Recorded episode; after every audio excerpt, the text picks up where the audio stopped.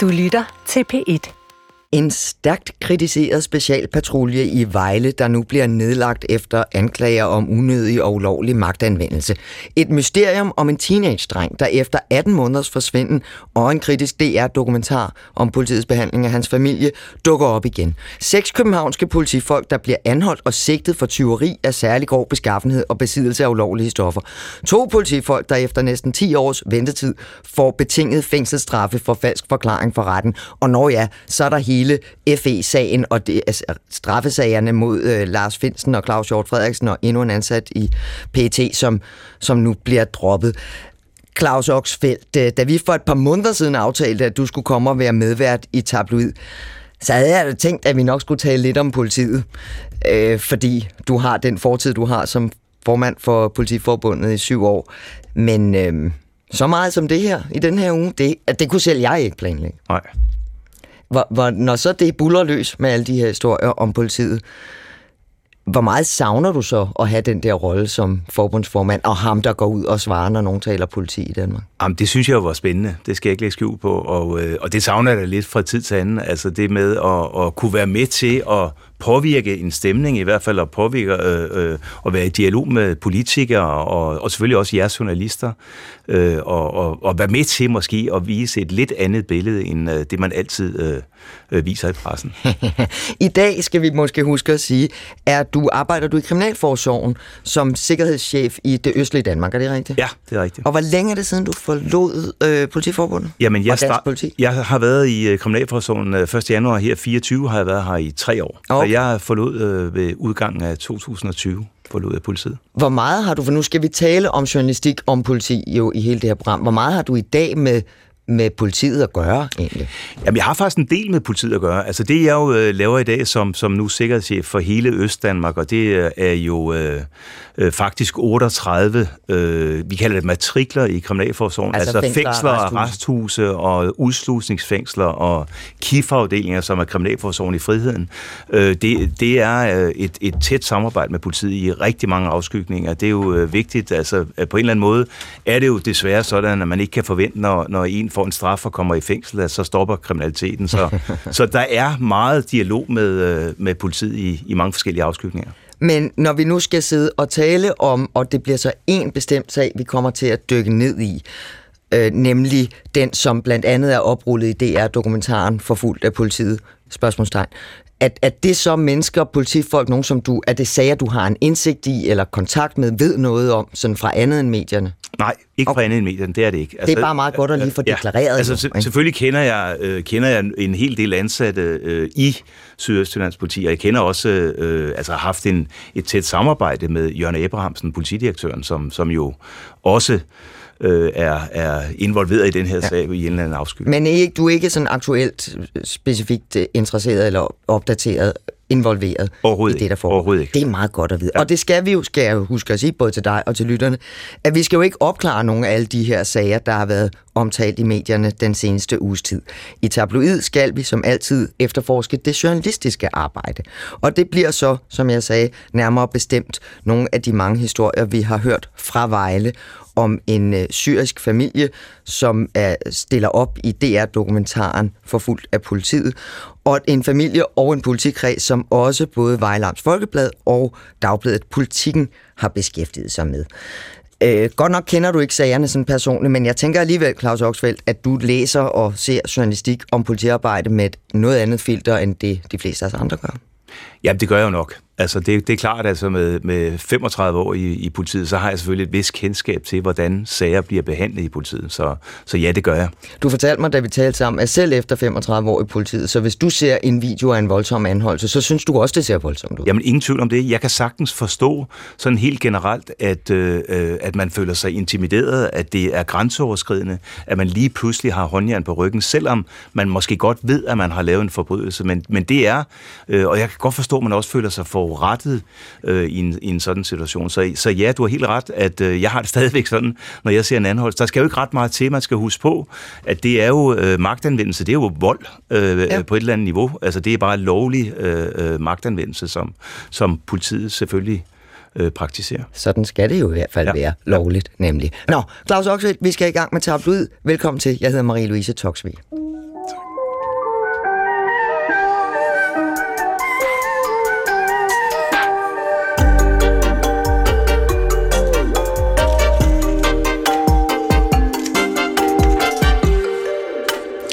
Vi begynder, som jeg nævnte indledningsvis, med den tv-dokumentar, som man kan se på DRTV. Det har man kunnet i godt tre uger nu. Den hedder Forfulgt af politiet? Spørgsmålstegn. Thomas Falbe, velkommen til Tabloid. Tak skal du have. Du er chefredaktør i DR Nyheder. Det er jo ikke dig, der har siddet og været ude med mikrofonen og kameraet og klippet udsendelsen. For sjældent nogle dage. Ja, det er det. Ja. Men, men det er dig, der er øverst ansvarlig for, for den her dokumentarudsendelse, så derfor er det dig, der er her. Tak skal du have. Allerførst vil jeg godt spørge dig om noget, som, som måske er lidt fjollet, men hvorfor hedder den Forfulgt af politiet? Spørgsmålstegn. Det er jo frygteligt, når vi skal sige det i radio. Ja, det forstår jeg godt, men det er jo et udtryk for, at vi ikke konkluderer noget. Det er et, et, øh, en følelse, som den her familie, som vi følger øh, gennem noget tid, øh, har. Det er deres oplevelse, at det er det, der sker, at de bliver øh, konsekvent forfulgt eller chikaneret af politiet, som, øh, som det hedder. Øh, og det er derfor, dokumentaren hedder det, men netop fordi vi ikke konkluderer noget, lægger vi op som et spørgsmål, og øh, jo hele vejen igennem faktisk gør relativt meget ud af at lægge mange af de her scener, som jo er filmet af, af familien, ud i sin helhed, så man også som ser får mulighed for selv at danse sin holdning til, hvad det egentlig er, der sker, og hvem der er, der har ansvar for, at situationerne udvikler sig, som, som de gør. Og, og nogle af de her optagelser kan jo så også bruges til at, at dokumentere, at de forklaringer, nogle af politifolkene i forskellige sager giver i retten, ikke passer med det, man ser på Det er i hvert fald det, de er blevet brugt til ja. i en række af de her sager i ja. Øh, domstolen eller hos anklagemyndigheden, der har kigget på dem og, og frafaldt sigtelser med afsæt i den her videodokumentation, som foreligger. Mm. Der, der er jo mange historier i historien, om man så må sige. Man kan sige, ja. der er den helt overordnede historie om, hvordan har man som borger mulighed for at klage og måske ovenikøbet for medhold øh, i forhold til politiet. Så er der den konkrete historie om familien, der, som du siger, føler sig chikaneret, og som kan dokumentere nogle voldsomme møder med politiet over en meget lang periode. Og det er så specielt en gruppe betjente i en specialenhed i Sydøstjyllands politi. Og så er der historien om den 16-årige dreng, Fahad, som forsvandt øh, en sen aften i april 2022, og som nu heldigvis jo er dukket op i god behold efter, at tv-dokumentaren er blevet vist. Og det er i virkeligheden den del af dokumentaren, jeg helst vil tale med dig om, for det undrede mig, da jeg så den, at, øh, at det er historien om ham, der indrammer de andre historier også. Hvorfor har man valgt at gøre det? Det er jo fordi, at det er en del af den her sammenhæng, som vi øh, lægger frem i øh, dokumentaren.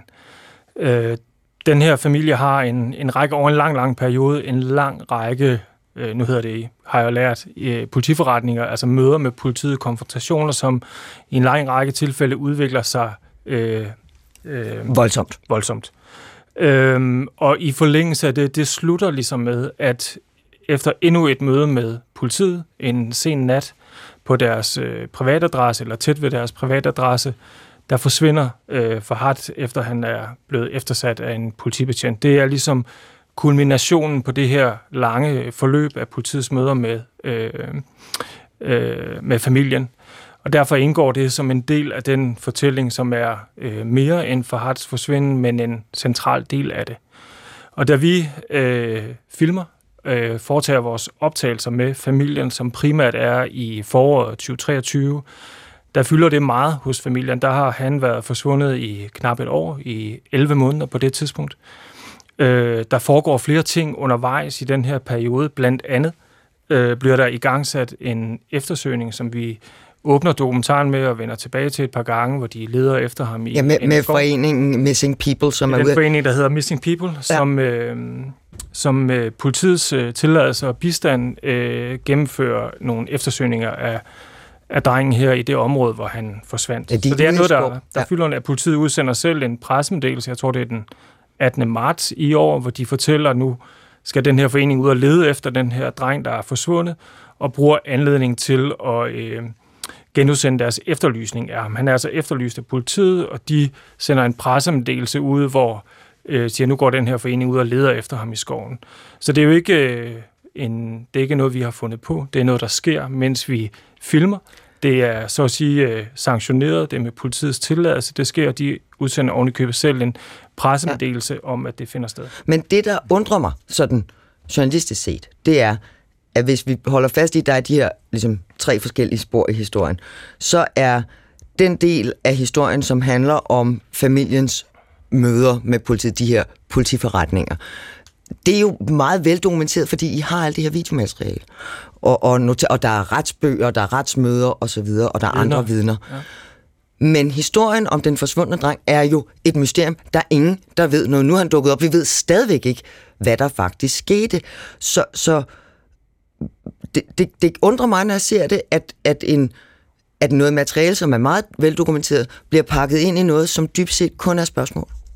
Men, men prøv at høre, på, øh, på det tidspunkt og helt frem til, da vi jo øh, udgiver dokumentaren, der er den her unge øh, dreng jo efterlyst. Politiet ved ikke, hvor han er.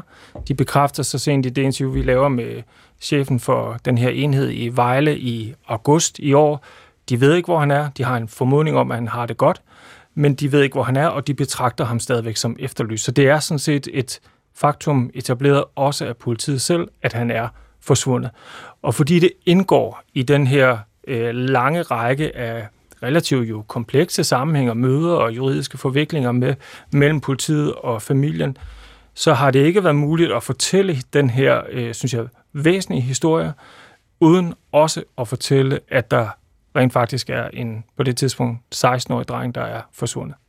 Claus Oxfeldt, hvordan ser du, når du ser dokumentaren, det ved jeg, du har gjort, mm. fortællingen om drengen Fahad, som er væk? Jamen, jeg, jeg blev lidt ked af at se den. Altså, jeg, jeg glemte måske helt, det burde jeg måske lige også have varedeklareret lidt, inden vi, vi rigtig går i gang. Altså, jeg, havde jo, altså, jeg har jo besluttet mig for, at, øh, at, at når jeg stopper i politiet, så stopper jeg i politiet. Så, så, så egentlig, som du helt rigtigt sagde, da vi aftalte for længe siden, at, øh, at nu skulle jeg deltage i det her, altså, der havde jeg, ikke, der, der jeg håbet, at vi skulle snakke om noget helt andet, end, end netop øh, øh, politisat. Så det er lidt vigtigt for mig at sige, også fordi jeg har jo både internt og eksternt øh, kritiseret øh, pensionerede politifolk, eller andre, der var stoppet i politiet, for jeg synes, at... Som, når man, gik ud og klogede Som sig. så går ud og ja. fortæller om, hvordan skal det være i politiet. Så det synes jeg lige er vigtigt, at jeg lige øh, meget klart får sagt det. Det må du godt men, sige. Men, og så siger vi, men, nu, nu, ja. nu sidder du som næsten ja. helt almindelig tv-seer ja, ja, ja.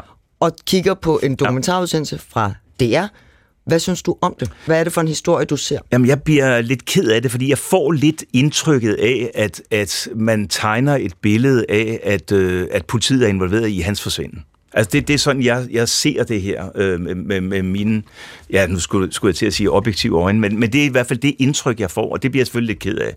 Fordi det har jeg ikke fantasi til at forestille mig, at øh, politiet på nogen måde øh, kunne være involveret i, at, øh, at, at, han, at de er skyld i hans forsvinden. Øh, så så, så det, det, det bryder jeg mig ikke rigtig om at se. Men, Vi men, talte også om, ja. og, og det er jo også det indtryk, jeg får, mm. at, øh, at, at der er en en massiv frygt for, at han er død. Altså ja, fordi ja. De, de her missing people frivillige ja, ja. også taler om, at hvis vi finder ham, så har han ligget der længe. Altså, ja. så vil drengen have været død i lang tid. Og, og vi åbner, hele dokumentaren åbner med en scene om, de er ude at lede, og den slutter med billeder af hans ulykkelige mor, der grædende fortæller om, at de har givet noget af hans tøj væk. Og så, altså man sidder med følelsen af, at den dreng død. Ja. Og, og så følelsen af, at spiller politiet, har politifolkene haft en rolle i, ja. at han er død. Ja. Hvad synes du om, Thomas Falbe, at man, man kan se det på den måde? At I sådan Jamen, jeg vil sige, jeg, jeg synes faktisk, at I er, er ret tydelige med ikke at konkludere øh, noget omkring. Vi konkluderer ikke noget omkring hans forsvinden, men vi stiller disse spørgsmål. Og det fyldte og fyldte rigtig meget hos familien på det tidspunkt, og det var en antagelse, at han kunne være død, og muligvis endda ligge død ude i den her skov. Det er derfor, de leder derude. Det er derfor, Missing People også får tilladelse af politiet til at gå ud og lede efter ham. Øhm, jeg, jeg synes, der er en, nogle betragtninger, hvor man siger, at vi ved meget mere i dag, efter vi er udkommet med dokumentaren, som vi ikke vidste frem til, vi udkom. Det er først da... Vi ved for eksempel, at han er i live og har det godt. Men jeg sige, det er først da dokumentaren samme dag, som dokumentaren bliver øh, frigivet på DRTV, at Udlændingsstyrelsen retter henvendelse til politiet i Vejle og siger, at vi har i øvrigt fået to henvendelser, som vi ikke har reageret på, på tysk, fra Tyskland, fra tyske myndigheder, som måske kunne være den her dreng, som I leder efter. Det er først der, der kommer skred i sagen, og så er der jo sket rigtig, rigtig mange øvrige udviklinger af den her sag efterfølgende. Ja, og, og Men jeg synes, man er nødt til at kigge på, hvad er det, der rent faktisk var etableret af fakta og politiets egen udlægning af øh, en efterlysning øh, på det her tidspunkt, frem til vi bringer dokumentaren. Men man kan få det indtryk, når man ser det. Det er sådan, jeg hører også, du, Claus Oxfeldt, siger, at man, øh, uden at sige det direkte, formidler den mistanke, at politifolkene på en måde kan være involveret i drengens forsvinden og mulige død. Det er jo, det er jo en ret voldsom anklage mod men det er ikke Mod alle. anklage, vi fremsætter. Vi, stiller, vi er ret tydelige ved ikke at konkludere. Vi stiller spørgsmålet. Hvad har I gjort for at lede efter ham? Hvad bygger I jeres formodninger på, at han har det godt? Hvad har I fortalt familien om, hvor, øh, hvad I har gjort i forhold til eftersøgning osv.? Vi konkluderer ikke noget på det tidspunkt, men faktum er, at da vi udgiver dokumentaren, der er han stadigvæk forsvundet. Men er der grund til, på baggrund af jeres research, er der nogen grund til at mistænke øh, politifolk fra Sydøstjyllands politi for at spille en rolle i drengens på det tidspunkt frygtede Det, det, det spekulerer jeg overhovedet ikke i, lige så lidt som vi gør i øh, dokumentaren. Og jeg taler heller ikke om andet end den journalistik, vi har udgivet, som vi står fuldstændig på mål for, mm. og ikke om alle mulige øh, researchspor, som vi ikke kan dokumentere, som vi ikke, det kan være i alle retninger helt. Det, det, er der, det, det taler jeg jo ikke om af princip, fordi vi kun øh, formidler det, vi kan dokumentere. Men jeg tror også, vi har talt det om, øh, om det før, Thomas Valby, en anden, øh, om en anden dokumentar. Det her med, i hvilken udstrækning vi som journalister, når vi sender noget ud, jo godt kan have taget alle vores forbehold i vores speaks og i vores tekster, men hvis dem, der modtager det, får det indtryk, og man har jo kunnet se nogle af de reaktioner på sociale medier, at, at, øh, at det er sgu nok politifolkene, der har gjort noget ved den dreng. I vil, altså, hvor slutter vores ansvar som udgiver så? Jamen, det forstår jeg godt, men øh, jeg, jeg synes også, jeg er nødt til at henholde mig til, hvad er det rent faktisk, vi siger, hvad er det, vi konkluderer, hvad er det for nogle fakta, vi lægger frem, og stå på mål for det. Og tage et ansvar for, hvordan ting bliver udlagt på sociale medier, det enkelte individs fortolkning, hvordan andre medier arbejder videre eller vinkler en historie, det kan man som udgiver ikke. Der er vores opgave rent faktisk, og det synes jeg også, vi har gjort efterfølgende, efter vi har øh, udgivet selve dokumentaren, været meget grundig i vores nyhedsopfølgning. Konfronteret familien med de her antagelser om, øh, de har øh, haft kontakt med ham, mm. spurgt grundigt ind til alt det arbejde, der er foregået efter, alle de andre nyhedsudviklinger, som vi dækker på tværs af vores skal, platform. skal måske lige sige, altså, som du jo som chef i DR Nyheder også er ansvarlig Præcis. for. Ja. Du er Altså, bare ikke det- chef for mig, men, men, Nej. men for rigtig mange andre. Ja. Korrekt. Øhm, men, men du sagde før, at vi ved jo så meget mere nu, end vi vidste, da, da I klippede dokumentaren færdig og udgav den. Og jeg ved, I er glade for den. Jeg ved, I har indstillet den til Kavlingprisen. Der har lige været Jeg synes, frist det for er et indstilling. stykke arbejde, der er lavet det. Men, Ja. men, når nu, men når nu det gik, og jo lykkeligvis, som det gjorde, drengen dukkede op, han er i live, det er godt. Er der så noget, hvor du tænker, Ui, hvis jeg kunne spole tiden tilbage og, og fortælle historien anderledes, som du synes skulle have været anderledes? Jamen, jeg, jeg finder bare ikke ret meget værdi i den her sådan kontrafaktiske tilgang, hvordan hvis vi havde vidst på hvilket tidspunkt. Hvad, I en dokumentar, der er præmissen ligesom, at vi arbejder ret grundigt med at dokumentere alle forhold og lægge frem til et tidspunkt, hvor vi lukker dokumentaren, så at sige. Ikke? Der lukker vi klipningen, og så udgiver vi den. Mm.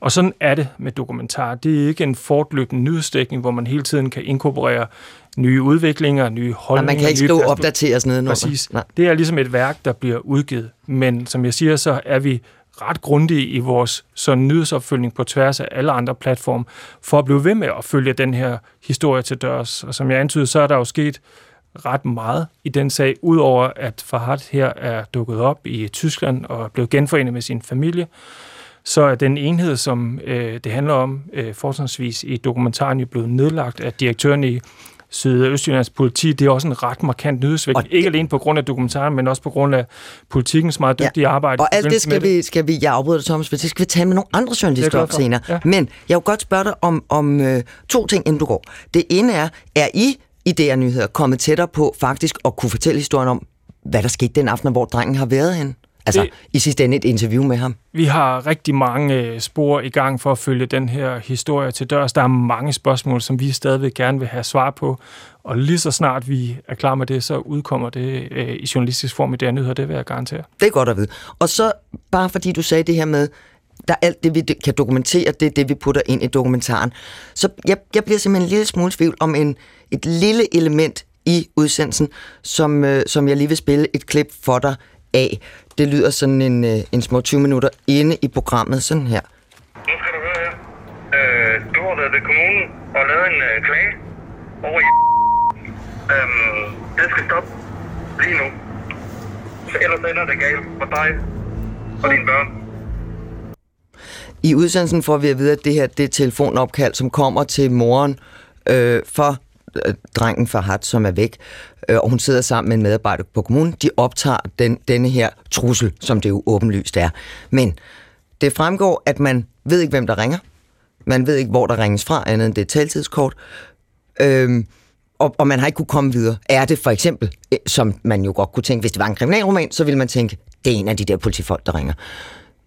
Øhm, man ved faktisk ingenting om det. Hvorfor skal det så med? Vi mener faktisk, det har ret øh, markant sådan journalistisk værdi at bringe lige præcis det her opkald. Øh, det finder sted dagen efter familien, moren her, har klaget over en konkret betjent til kommunen. Øh, den, vi biber navnet ud i dokumentaren, men det bliver nævnt specifikt, hvilken konkret betjent det er, der er blevet klaget over hos kommunen. I det her øh, anonyme opkald? Ja. ja. Øh, det vil sige, at det kræver en vis indsigt og viden øh, at, kunne, øh, at kunne have den viden og kunne fremsætte den trussel så konkret, som det sker. Øh, det er, spiller en vigtig rolle i forhold til den angst, som øh, drengen for Hart udvikler. Han er bange for politiet. Øh, det fremgår af hans journal og andre dokumenter, at det er konstateret også hos øh, andre myndigheder. Ja, han har det, det rigtig, rigtig skidt. direkte ud ja, og kaster ja. op efter det her direkte i forlængelse af det her opkald.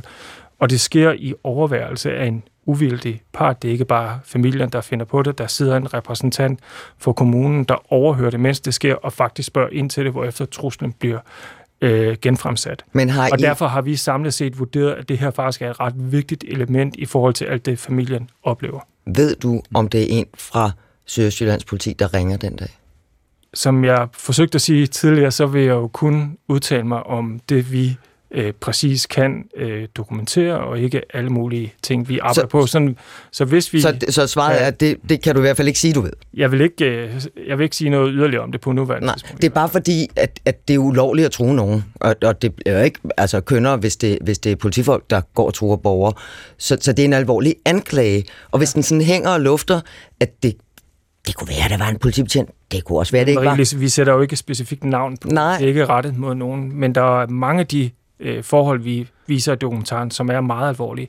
Efter vi har udgivet den, der, er der får vi i øvrigt også kendskab til, at der er to af de betjente, som indgår i de her øh, politiforretninger med politiet, som er blevet øh, sigtet for grov vold i forbindelse med præcis nogle af de episoder. Det er en ret alvorlig sag generelt set. Det hele er alvorligt, og det er jo også derfor, jeg bare, netop fordi du står her og holder fast i, der er det, vi kan dokumentere, det, vi kan dokumentere, det, og så flagrer det her opkald lidt for mine øjne, fordi vi aner ikke, hvem det er. Jeg ved ikke, Claus Oxford, jeg, jeg, jeg, jeg er faktisk lidt overrasket over at høre det her, for jeg, jeg er faktisk helt glad for at høre. Det er for at være helt ærlig. Altså, det, nu tager jeg lige min gamle kasket på, men at det i hvert fald ikke er dokumenteret, at det er politifolk. Det var, det var det indtryk, jeg fik at jeg tænkte, hold da op, er det virkelig altså fra, fra politiet, det, der ringer? Det siger altså, vi faktisk ikke noget om. Nej, nej, det siger heller ikke, Thomas, men, ja. men det, var, det var sådan, da jeg så den. Altså nu har jeg ikke, som jeg sagde... Du har ikke sådan dissekeret den? Øh, øh, nej, men, men der må jeg indrømme, der, der tænkte jeg, hold da op, det var lidt af en, af en melding fra en politimand, hvis, hvis det er sådan, det er sagt. Ikke? Øh, eller ikke sådan, det er sagt, det er jo sådan, det blev sagt, det kunne jeg godt høre, men, men, øh, men, men det var sådan lidt indtrykket, jeg fik, at det var en øh, politimand, der ringer med den her trussel, som det jo helt klart er. Øh, men igen, ja. vi prøver faktisk at være meget tydelige på, hvad det er, vi kan dokumentere og ikke kan dokumentere. Vi siger eller konkluderer på ikke noget tidspunkt, at vi ved eller antyder, at det er en politimand, men det her opkald finder sted. Det bliver overvejet af en uvildig repræsentant. Den navngiver en konkret betjent, som der dagen før er blevet indgivet en klage mod. Det er derfor, vi mener, at det har tilstrækkelig journalistisk værdi okay. til, at vi medtager det i dokumentaren, og det har en direkte effekt i forhold til den her drengs øh, oplevelser med politiet. Spiller det med ind også i den mistanke, og jeg skal nok lade dig gå, Thomas Falbe, men, men jeg er nødt til at spørge, den, denne her øh, uudtalte mistanke, som du siger, I ikke afsender på, men som Claus Oxfeldt siger, at han synes, han ser om, at det kan være nogle af de her politifolk, der har gjort et eller andet ved drengen for hat, da han forsvinder. Jeg kan jo ikke rigtig svare på, hvad, hvordan alle tager Nej. det her ned. Jeg, igen, jeg, vi prøver faktisk at være meget præcise. Vi stiller alle de kritiske spørgsmål åbent til parterne. Det gør vi også til familien i forhold til, hvorvidt de har været i kontakt med drengen eller andet. Det gør vi hele vejen igennem. Vi efterprøver rygter, der har været om, hvor han har opholdt sig. Der er ikke noget af det, vi har kunne verificere og dokumentere, og derfor indgår den del for eksempel ikke i dokumentaren. En sidste ting. undskyld, er, at jeg har talt med andre, som har været rundt om, involveret i produktionen, hvor man også siger, at grund til, at hele den her Farhat-historie er taget med, også er et, et dramaturgisk greb, altså at, at man har en, en historie, som udvikler sig, mens øh, vi filmer, ved siden af det andet, som jo er noget, som er sket før, alt det, man har dokumenteret på, på øh, video. Er, er, er det også et element? Det, det er, er, selvfølgelig prøver vi altid at lave øh, vores dokumentarer så seværdige som muligt. Vi laver det, fordi vi, er vigt, vi synes, det er vigtigt og gerne vil have mange til at se det. Men det har ikke været en afgørende øh, øh, del af, hvor, hvordan dokumentaren er tilrettelagt. Det er, som jeg forsøgte at sige indledningsvis, det sker. Det sker også med politiets tilladelse, og en del af den efterlysning, de udsender, det sker, mens vi optager. Altså det sker eftersøgningerne på, af, af drengen, ja. Og det sker på, på et tidspunkt, hvor det fylder utrolig meget for den her familie, og derfor er det sådan et gennemgående tema i, uh, i dokumentaren. Thomas Valp, nu har jeg sagt tre gange, at jeg nok skulle lade dig gå, så nu synes jeg heller, at jeg må, må overholde det. Tak fordi du ville øh, lægge vejen forbi Tabloid-studiet i dag. Thomas Valpe, altså chefredaktør i DR Nyheder. God dag. Tak.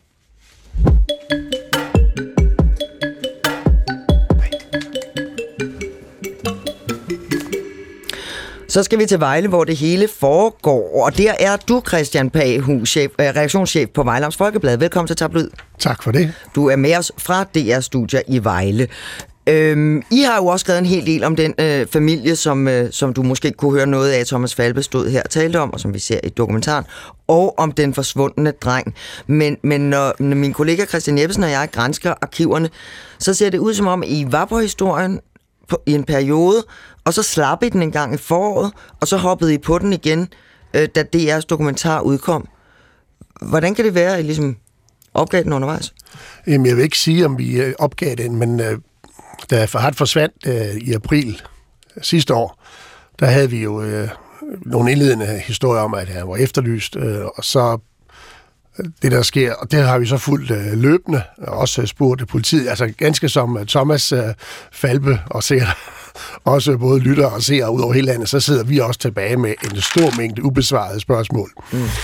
Men, men vi følger jo øh, sagen, og vi møder familien og hører om deres øh, oplevelser med politiet, og... Øh, og så er vores fokus nok i, i en tid her, den er på Farhat, og vi uh, fortæller om den uh, eftersøgning, som du også refererer til, så Missing People laver ude i Grejsdalen. Uh, jeg vil sige, at jeg var personligt blevet meget overrasket, hvis man havde fundet ham uh, derude. Det havde også været sørgeligt, for så var han, havde han været død, og jeg er utrolig glad for, at Farhat han har det godt, og han er i live. Så tror jeg, de fleste har det. Ja, selvfølgelig. Men uh, men når man kender området derude, så vil jeg sige, at uh, sandsynligheden for, at man kunne være forsvundet derude uh, og ligge i skoven, så stor er Grejsdalen heller ikke. Uh, så længe det, det ville have været overraskende. Så men vi følger det, og så da vi nærmer os årsdagen, så laver vi en, en meget stor artikel og også en forside på og siger, hvor er han henne? Nævner de ubesvarede spørgsmål. Vi taler med politiet, som jo over for os på det tidspunkt flere gange har givet udtryk for, vi har grund til at tro, at han har det godt. Vi ved ikke præcis, hvor han er, men vi har nogle informationer, som politiet ikke vil dele med os, men altså som angiver, at, at det er som at om... der er ikke grund til at frygte, at der er sket ham noget. De kører ikke rundt med otte patruljer hver dag og kigger efter ham. Nej. Det, det er en reportage, eller en, en analyse, tror jeg, jeg kalder det, fra marts måned, du, du ja, taler om og så her. kan man så sige, at når du så spørger om, hvorfor der kommer et hul i vores dækning, ja. og der må jeg sige, jeg tror simpelthen, øh, at der simpelthen sker det, at der sker ikke ret meget nyt. Altså, vi har konstateret, at han er væk, og vi kunne selvfølgelig godt hver måned eller hver uge skrive, for har det stadig forsvundet, men der kommer ikke noget nyt frem. Øh, I forhold til familien og deres kontroverse med politiet, der afventer vi, at der er nogle øh, retssager, der skal køre, som også vil godt gøre om, øh, hvilken side der ligesom har mest ret, eller hvad skal man sige, hvem der, altså hvad er det egentlig, der er foregået. Mm. Så det er derfor, der kommer den pause, og så er det ved vi godt, at det er på vej med dokumentaren, øh, og i samme øjeblik, den kommer, og vi jo vi ser den med samme spænding som, som øh, alle, alle andre, så, så øh, springer vi jo på igen og og tager historien op igen. Yep. Og så i begyndelsen af den her uge, så kom der jo faktisk hul på historien øh, om Farhat. Et var, at han dukkede op igen og kunne genforenes med sin familie. Men det lykkedes jer på Vejlands Folkeblad at få nogle svar fra politiet om drengen, og, hvor, og hvorfor politiet igennem længere tid gav udtryk for, at man altså ikke var bekymret for, at der var sket ham noget. Det fik I, som jeg kan igen give også, jeg får nogle skriftlige svar fra politiet om det, og så lavede I en hel række nyhedsartikler, blandt andet en med overskriften Politiet melder ud, Farhat blev holdt skjult, og familien planlagde det. Og der må jeg sige, Christian Bergs, når jeg nærlæser de svar, som politiet har givet jer, som, som I gengiver i artiklen, og som politiet også har givet andre medier, så er jeg altså svært ved at se, hvor politiet siger det. Nej, nu Har I, har I strammet den lidt for meget, den der med, at det, at det var noget, at politiet siger, at familien har planlagt, at drengen skulle holde skjult? Nej, det synes jeg ikke, det er. Øh, vi står helt på mål for den overskrift. Øh, Som nu kan læserne, eller lytterne kan jo ikke se det, men der er sat små gåsøjne om, at det her med, at han blev holdt skjult, og at det var planlagt af familien, det er et citat, og i den redegørelse, vi har fået fra politiet, vi har stillet dem en række konkrete spørgsmål, og dem svarer de så på. Men og står, siger politiet, og der at står det der... for eksempel øh, i, i det, de skriver, at de den 16. maj i år igen modtog oplysninger om, at hans forsvinden var planlagt af flere familiemedlemmer med henblik på at skade politiets omdømme. Og så kan man selvfølgelig sige, at det er rigtigt eller ej, at det er sandt eller ej. Det er i hvert fald en oplysning, som politiet i den mail til os øh, skriver, at det er relevant, for de skriver til os, her får I øh, et uddrag af de relevante oplysninger om sagen. Så vi må jo gå ud fra, at det er sådan her, det er de oplysninger, politiet ligger ind med, og som har, har ligget til grund for politiets sådan til sydenlande sådan lidt tilbagelænet tilgang til Jo, men, men, men, men på mange af de her oplysninger, som, som Sydøstjyllands politi så nu giver jer om, at vi har fået oplysning om det, vi har fået oplysning om det undervejs, der, der hedder det jo i en tilføjelse, at der ikke er relevante efterforskningsmuligheder, der kunne verificere oplysningerne. Og det vil sige, politiet siger til jer, så er der nogen, der ringede til os og sagde sådan her. Spørger I så, jamen undskyld, hvorfor, hvorfor tror I på det, politi? Altså det der, du nævner der, det står ikke i den oprindelige redegørelse, vi har fået fra dem. Politiet har efterfølgende over for jer og nogle andre medier øh, været ude sådan at sige, at, at, det her det var ikke helt verificerbart. Først var der ikke noget, der var verificerbart, så var der noget af det. Det er ikke noget, der indgår i den oprindelige melding til os. Og det er den ene del af det. Nå, så, så men, politiet sk- siger, skriver ikke til jer, at, at de her oplysninger har vi fået, men vi har ikke kunne efterprøve dem. Det skriver de på nogle af dem, men det skriver, ikke, det skriver de ikke på det her. Nej. Men det er jo rigtigt, at når de skriver til os, at de har modtaget oplysninger om et eller andet, så kan vi ikke se, hvor de har det fra. Mm. Øh, og sådan er det jo øh, ofte, når man får oplysninger fra politiet om, at de har anholdt en mand på 55 år. Ja, det må vi gå ud fra, at han var 55. Altså, nu karikerer jeg det lidt. Ja, ja, ja. Men, men sådan er det. Øh, øh, sådan er det desværre. Men vores vurdering er selvfølgelig, når vi modtager det her ret ranke skriv fra politiet, at de her oplysninger, det er dem, de samlet har lagt til grund for deres ageren i sagen. Men, men jeg tænker bare, altså på Vejlhavns Folkeblad har I, når man læser igennem, hvad I har skrevet om den her sag, også på lederplads, tæsket løs på politiet. Der mangler svar, det er ikke konkret, nu må I ikke komme, øh, komme, i, komme i gang, melde ud, gør noget. Øh, og, så, og så får I de her skriftlige svar, og så siger I, nå, okay, det, det formidler vi videre, uden at stille spørgsmål til det. Øh, Jeg synes ikke, det er rigtig vigtigt at spørgsmål til det, men det kan være svært at gøre det, fordi øh, vi får det jo på skrift. Øh, Ah, Og øh, hvis man sådan skulle gå tilbage til politiet, og det kan være, at, øh, at de medværende også kan forklare lidt om det, så er Sydlands politi øh, sværere at få mundtlige tale. De kommunikerer helst på skrift, øh, og så kan man jo så kan man selvfølgelig stille opfølgende spørgsmål. Men, øh, men det, er, det, er, det er svært øh, at få en, en, sådan en direkte kommunikation, også med de operative øh, chefer, tror jeg det hedder. Det ved Claus bedre end jeg. men, men, synes, men synes du, hvis du kigger tilbage på det nu, at, at den formidling af de her, denne her øh, klump oplysninger, I får først på ugen om, altså hvor- hvor politiet forklarer, hvorfor er det, vi hele tiden har været tilbagelændet i forhold til den drengs forsvind, at, at jeres gengivelse af det her formidling af det har været øh, øh, præcis og i orden, og også kritisk over for det politi, som I ellers har været kritisk over. Ja, vi står på mål for den redegørelse. Hvad tænker du, Claus Oxfeldt? Jamen, jeg tænker jo, at det, øh, det, der er vigtigt at sige for mig i hvert fald, det er, at øh, det er jo svært for politiet i det hele taget i de her sager. Der er et voldsomt stort hensyn til de implicerede parter. Politiet har tavshedspligt som udgangspunkt. Øh, og det tror jeg altså, man mange gange i pressen glemmer lidt for meget. Øh, forstået på den måde, at øh, det en gang imellem bliver i min bog lidt for meget mikrofonholderi. Altså man stiller nogle spørgsmål til nogen, som... Øh, sang, mikrofonholderi kan, for hvem? Øh, altså i forhold til dem, man, man øh, interviewer i, øh, i forskellige... Altså nu i den her altså, ikke politifolk? Ikke politifolk. Altså forstået på den måde, jeg, så, som jeg sagde indledningsvis, jeg har fuld forståelse for, og det mener jeg virkelig øh, af det inderste hjerte, jeg har fuld forståelse for, at det er grænseoverskridende at blive anholdt af politiet, eller, eller at politiet kommer hjem på din bopæl og renser den. Øh, det kan jeg sagtens forstå, at man føler sig forurettet over. Øh, men, men det, man bare skal huske, det er, at, at det er man altså nødt til på en eller anden måde at udfordre, og det, det er nok lidt mit generelle indtryk, at det ikke altid det, der sker. Øh, og, altså, så... og, og, og, og, og det synes jeg er, er, en, er, en, er en vigtig facet af det her. Og så synes jeg også, det er vigtigt at sige, at politifolk som udgangspunkt har altså også en opgave, der handler om, øh, og at hvis der er en mistanke med nogen, så er det ikke kun at få vedkommende dømt, så er det lige så meget at forsøge at få ham frikendt. Men... Altså forstået på den måde, at man fjerner øh, mistanken i forhold til en eller anden forbrydelse. Så der er mange ting, som man, man som politi skal arbejde med, øh, og, og det må man øh, på et eller andet niveau, synes jeg, have forståelse for, at, øh, at der går en rum tid, før at politiet er i stand til at sige noget af hensyn til den øh, øh, berørte person, som er impliceret i, i den pågældende sag. Men jeg synes, Claus, at du rejser faktisk et meget relevant dilemma, som er, skal vi tro på, at politiet altid har ret, når ikke man kan, når ikke man kan sige noget?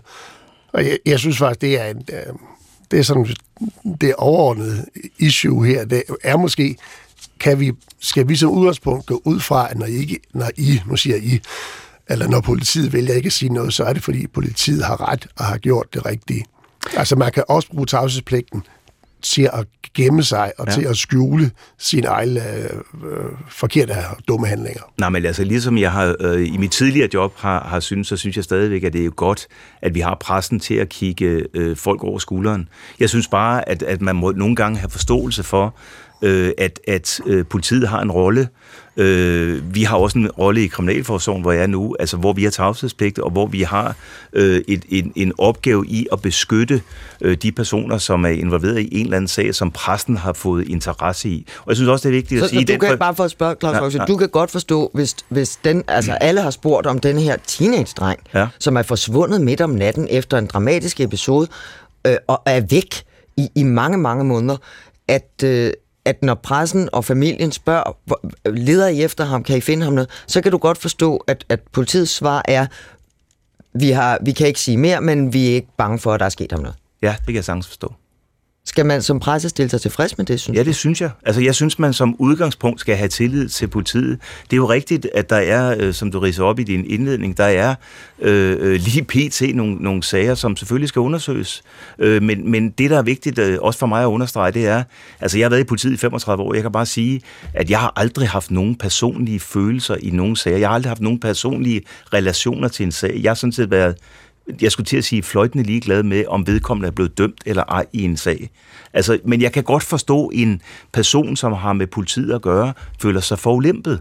Øh, jeg siger jo ikke, at, at i forhold til, men, men at det er grænseoverskridende at blive kontaktet af politiet. Det er jo stadigvæk, vi hører stadigvæk øh, øh, øh folk, på, øh, der bliver stoppet af politiet øh, bare, ved en, i, bare i gåsøjne ved en færdselsforseelse, synes, hold op, det var, det var, det var ubehageligt, altså selvom egentlig det bare er en, er en ganske kort henvendelse. Og det synes jeg bare, det, den vinkel synes jeg, man glemmer. Det er derfor, jeg siger, at man skal i hvert fald passe på som journalist, at man ikke bare... Men hvis det nu er ubehageligt, så skal vi vel som journalist også fortælle, eller selvfølgelig, jo, det er ubehageligt. Selvfølgelig skal det det. Og spørge politifolkene, om ja, det var ja, rimeligt. Ja, ja. Øhm, men okay, så bevæger vi os lige lidt videre til øh, noget, der ikke handler om, om familien og den forsvundne, og nu lykkeligvis øh, genopstået dreng, men om en anden historie om Sydøstjyllands politi, øh, Christian Paus. Jeg læste, da jeg læste Vejlams øh, Folkeblad mandag, der har du skrevet en kommentar, hvor du roser kollegerne på Dagbladet Politikken for en stor reportage, øh, der kom i søndags, som handler om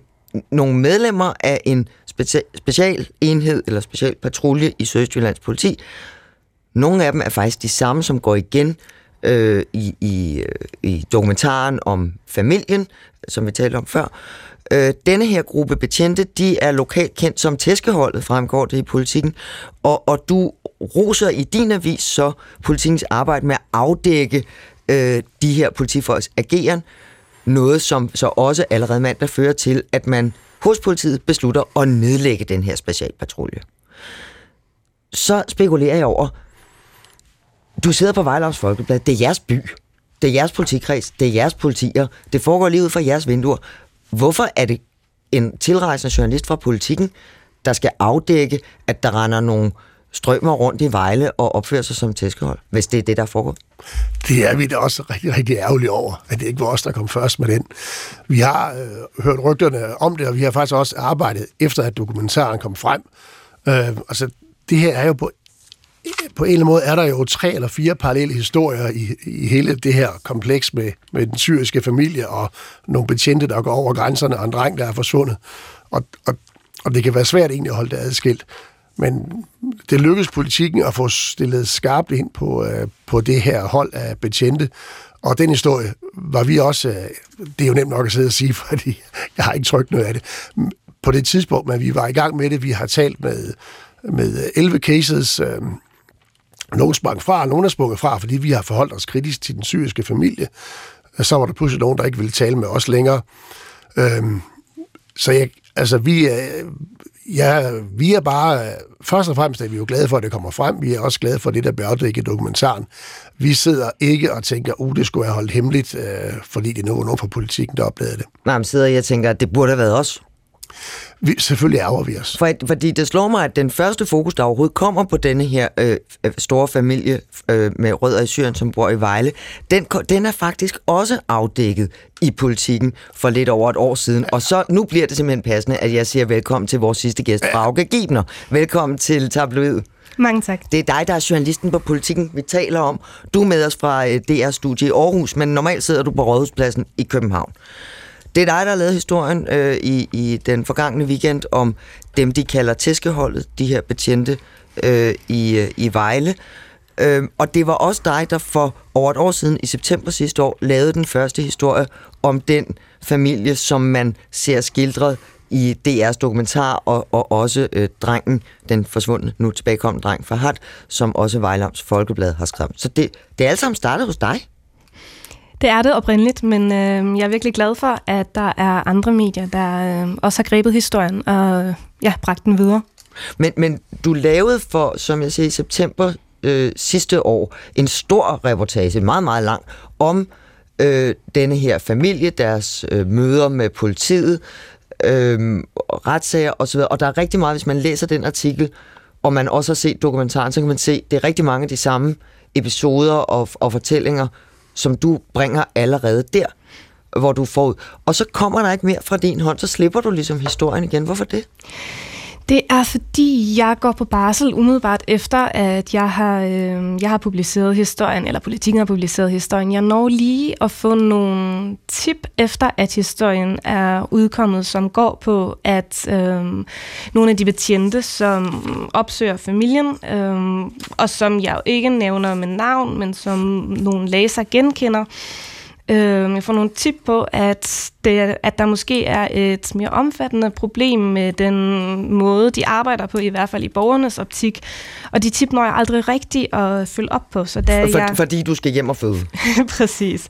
Så da jeg kommer tilbage, Øhm, så er dokumentaren lige udkommet, og så er det jo en god anledning til at tage fat i de gamle oplysninger og se, om ja, jeg kan følge det til dørs. Men, men du fortalte mig, Frau Gibner, at du, du var også lidt ked af, at altså, du var ikke ked af, at du skulle på barsel og føde, men, men lidt ked af, at du skulle slippe historien, og du faktisk rigtig gerne ville have, at nogle andre samlede den op. Det gjorde Vejlands Folkeblad så der for et år siden, ikke? Det er rigtigt, ja. Jeg er både i kontakt med øhm, en journalist fra Vejlands Folkeblad, og også med den journalist, som så øh, laver dokumentaren for DR.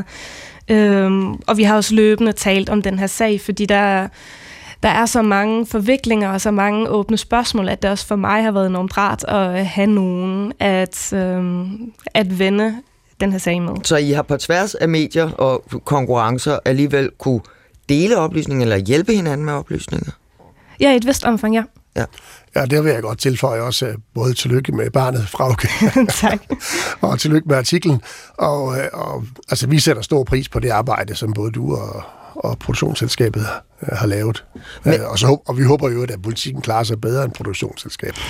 ja, det er en helt anden historie, at det produktionsselskab nu er i alvorlige økonomiske vanskeligheder. Men, Frau Gibner, du, det, det fremgår af den seneste reportage, du har lavet. Den handler så ikke om den syriske familie eller om Fahad. Den handler om om specifikt øh, fire betjente, dem her, som, som omtales som tæskeholdet.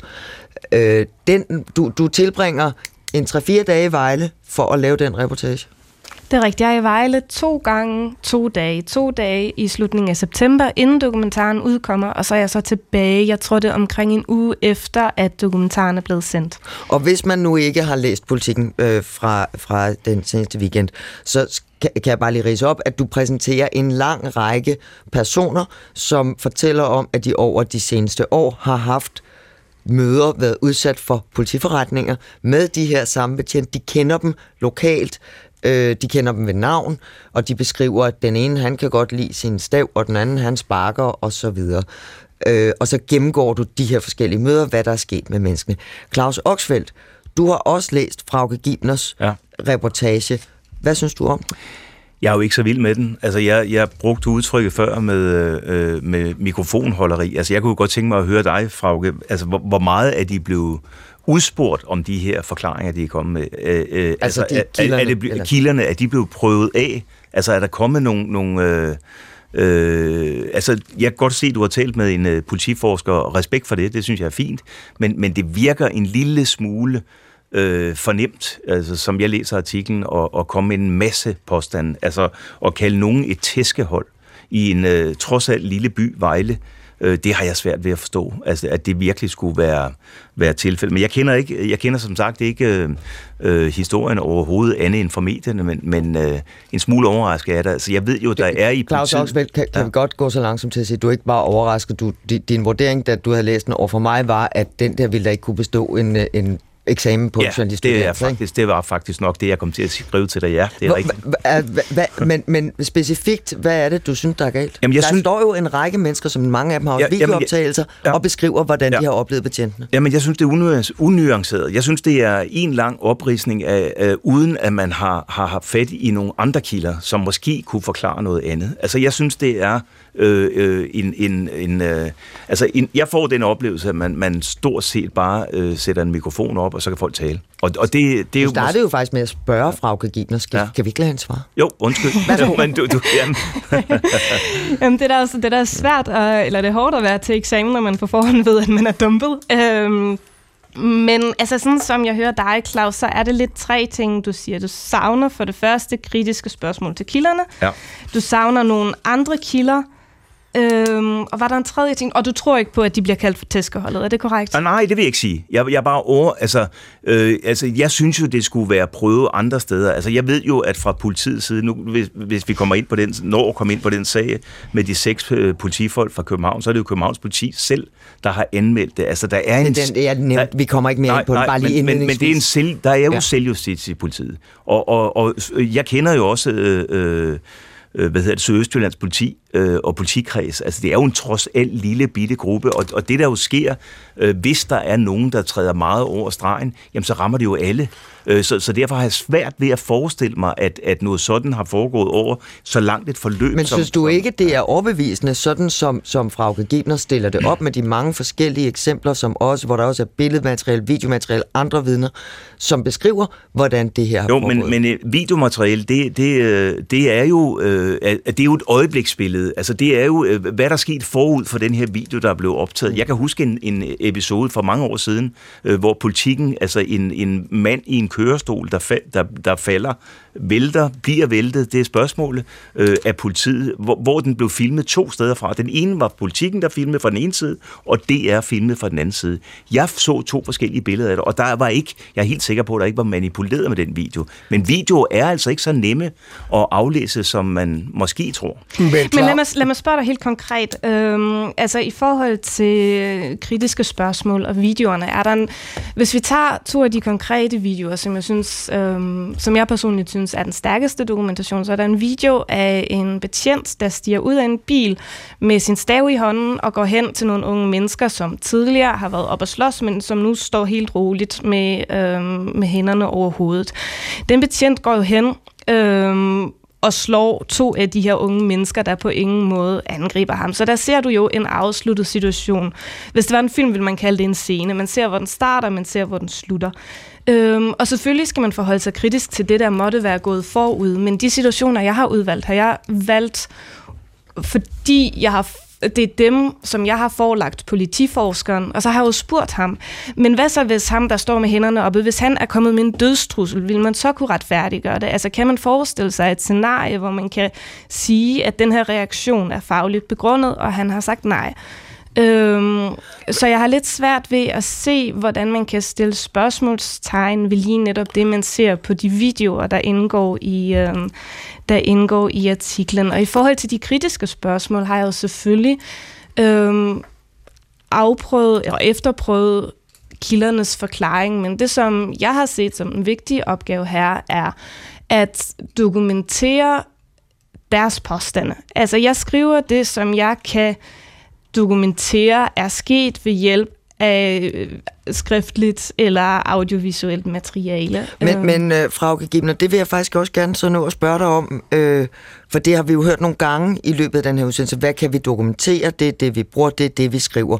Og så vil jeg gerne vende tilbage til, til noget, vi talte om allerførst, nemlig historien om øh, politiet, familien og den forsvundne dreng, Fahad. Fordi da du skriver historien om familien for første gang for et år siden, der nævner du også, at deres teenager er væk. Men du gør meget lidt ud af det øh, i den historie. Det fylder meget lidt, i hvert fald hvis vi sammenligner med dokumentaren. Hvordan kan det være, at du ikke synes, at det var vigtigt? Mm, det er ikke ensbetydende med, at jeg ikke synes, at det var vigtigt, men det skyldes, at det er en sag, hvor jeg denne gang som nu havde meget stor tvivl omkring hvad der egentlig er sket, og hvor jeg ved, at, eller hvor jeg med meget stor sandsynlighed netop ikke kommer til at kunne dokumentere, hvad der er sket. Um, og hvis jeg var, altså min største frygt har været dengang, at jeg ville komme til at skrive noget, um, som senere ville vise sig at være forkert, og at det så vi kunne trække tæppet væk under øhm, under alle de veldokumenterede elementer i den historie. Så ja. derfor, øhm, jeg fik faktisk to gode råd fra, øhm, fra min redaktør dengang. Det ene var slet ikke at skrive historien, det andet var øhm, at skrive så lidt som muligt om Fahad. Jeg valgte så kun at øh, følge et af dem, og øh, det er jeg sådan set også glad for. Men, øhm, kunne du godt, nu er han jo dukket op igen, mm. øh, kunne du godt tænke dig at, at få lov at møde ham og interviewe ham og, og høre, hvad, hvad skete der egentlig, for opklaret hele det mysterium? Jeg kunne rigtig godt tænke mig at få opklaret hele mysteriet. Øhm, jeg har det på nuværende tidspunkt uafklaret i forhold til et interview med Fahad, fordi han er en sårbar kilde, fordi der sandsynligvis vil fremkomme flere påstande, som jeg ikke kan efterprøve, så det er, det er aktuelt ikke noget, jeg har taget endegyldig stilling til. Okay. Frauke Gimner, journalist på Politiken, tak fordi du vil være med i Tabloid i dag. tak det var pænt af dig.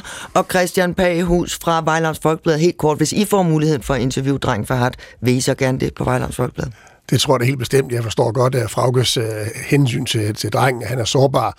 Og, uh, men uh, der er der i hele taget stadigvæk utrolig mange spørgsmål, I vil gerne have svar på. Blandt andet helt grundlæggende, hvorfor har politiet fra starten af haft så stor interesse i den her syriske familie. Det ved vi stadig ikke. Og det er en helt anden historie.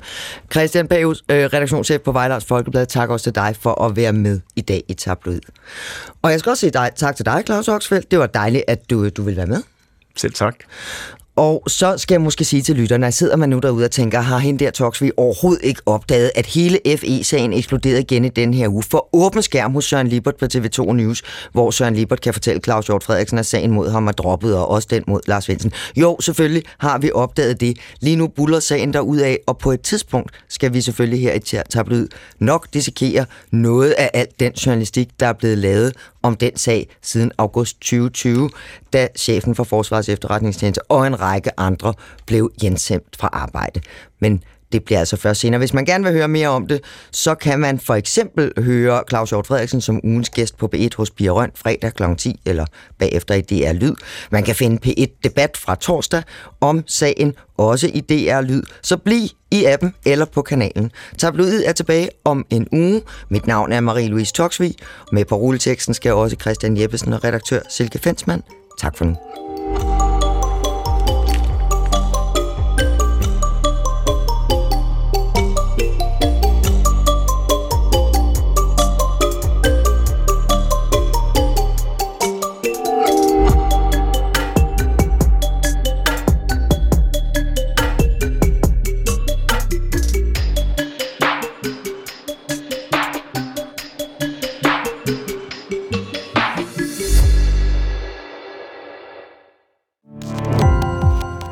Gå på opdagelse i alle DR's podcast og radioprogrammer. I appen DR Lyd.